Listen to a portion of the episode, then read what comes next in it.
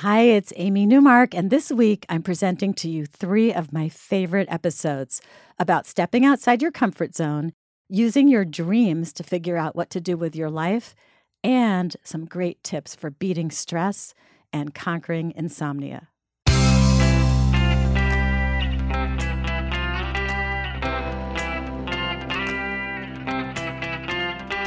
Changing your life one story at a time. This is the Chicken Soup for the Soul podcast with editor in chief, Amy Newmark. Hey, it's Amy Newmark with a little Chicken Soup for the Soul inspiration for you. And today I'm returning to one of my favorite topics how your subconscious knows things about you that you're just too busy to realize. It's only while you're sleeping that your subconscious can say, Hey, I have something to tell you. And it does that through your dreams. So, I'm going to share two really cool stories with you stories in which dreams revealed important truths to two of our writers. Both of these stories appeared in our book, Chicken Soup for the Soul Dreams and Premonitions. In the first one, Christy Woods tells us about a remarkable dream that she had. Her dream started with her being pulled over by a burly Honolulu police officer who then asked her to blow into a breathalyzer. Christy was bright red with embarrassment in her dream. Why did the cop want her to take a breathalyzer test? She hadn't been drinking and she was driving just fine. But then she struggled to blow up the balloon in the machine that he handed her. Eventually, she got it right, though, and the police officer went back to his car and he got this little handheld machine that resembled a calculator it looked like the ones that delivery people use to obtain signatures. And then he came back over to Christy and he said, You are most definitely lactose intolerant. And then Christy woke up and she realized it was a dream.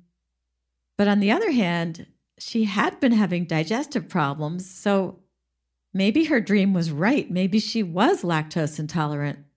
So she went on the internet and she discovered that there was a testing device for lactose intolerance that looked a lot like the machine she had been blowing into in her dream.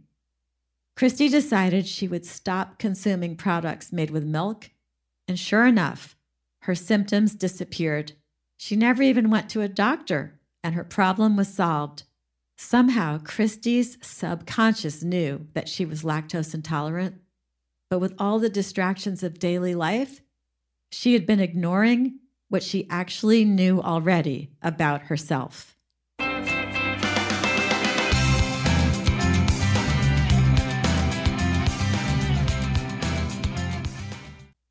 I learned a lot about dreams when I made our Dreams and Premonitions book with Kelly Sullivan Walden.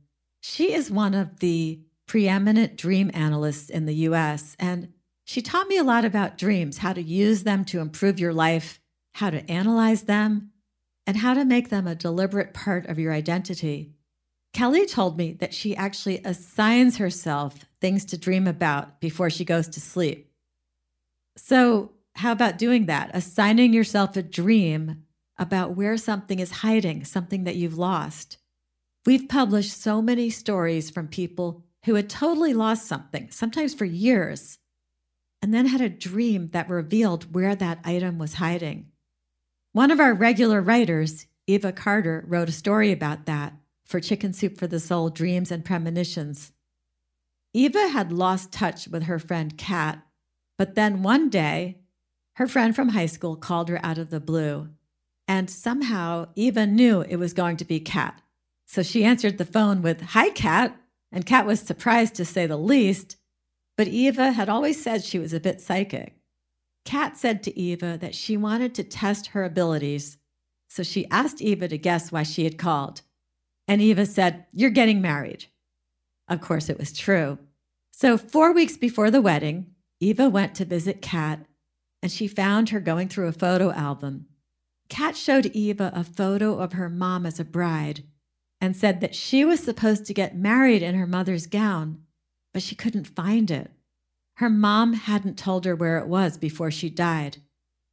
Eva and Kat searched everywhere together. They went through closets, they went through the basement, they went through the attic. There had been various tenants, though, in Kat's dwelling. It was a multifamily dwelling. And so they concluded that someone must have accidentally taken the dress away or it had been thrown out.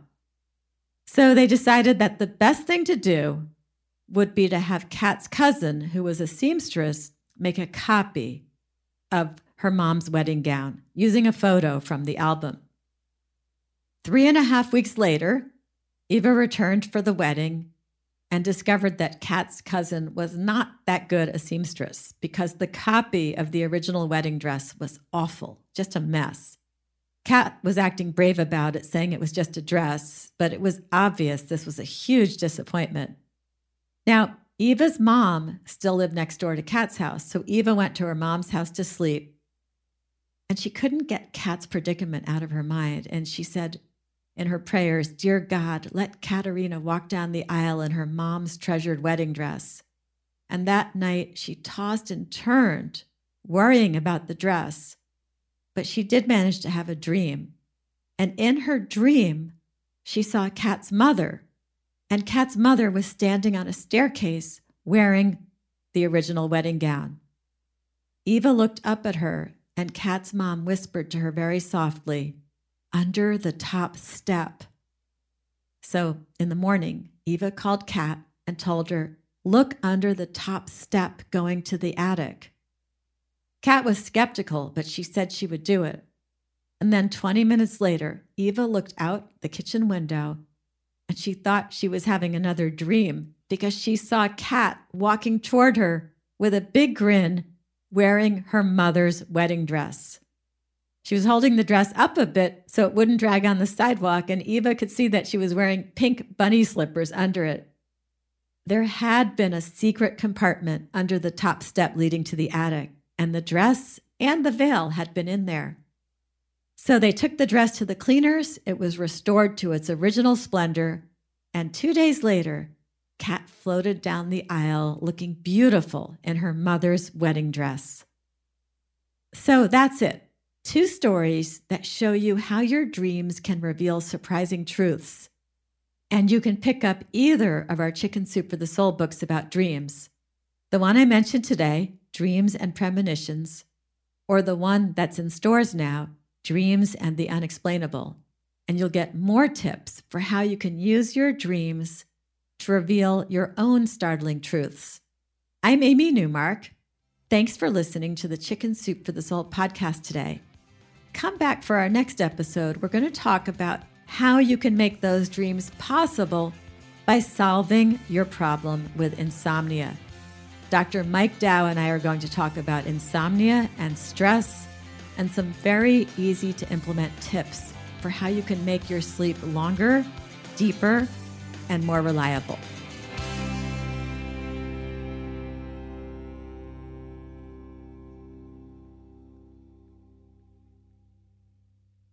Our bodies come in different shapes and sizes, so doesn't it make sense that our weight loss plans should too?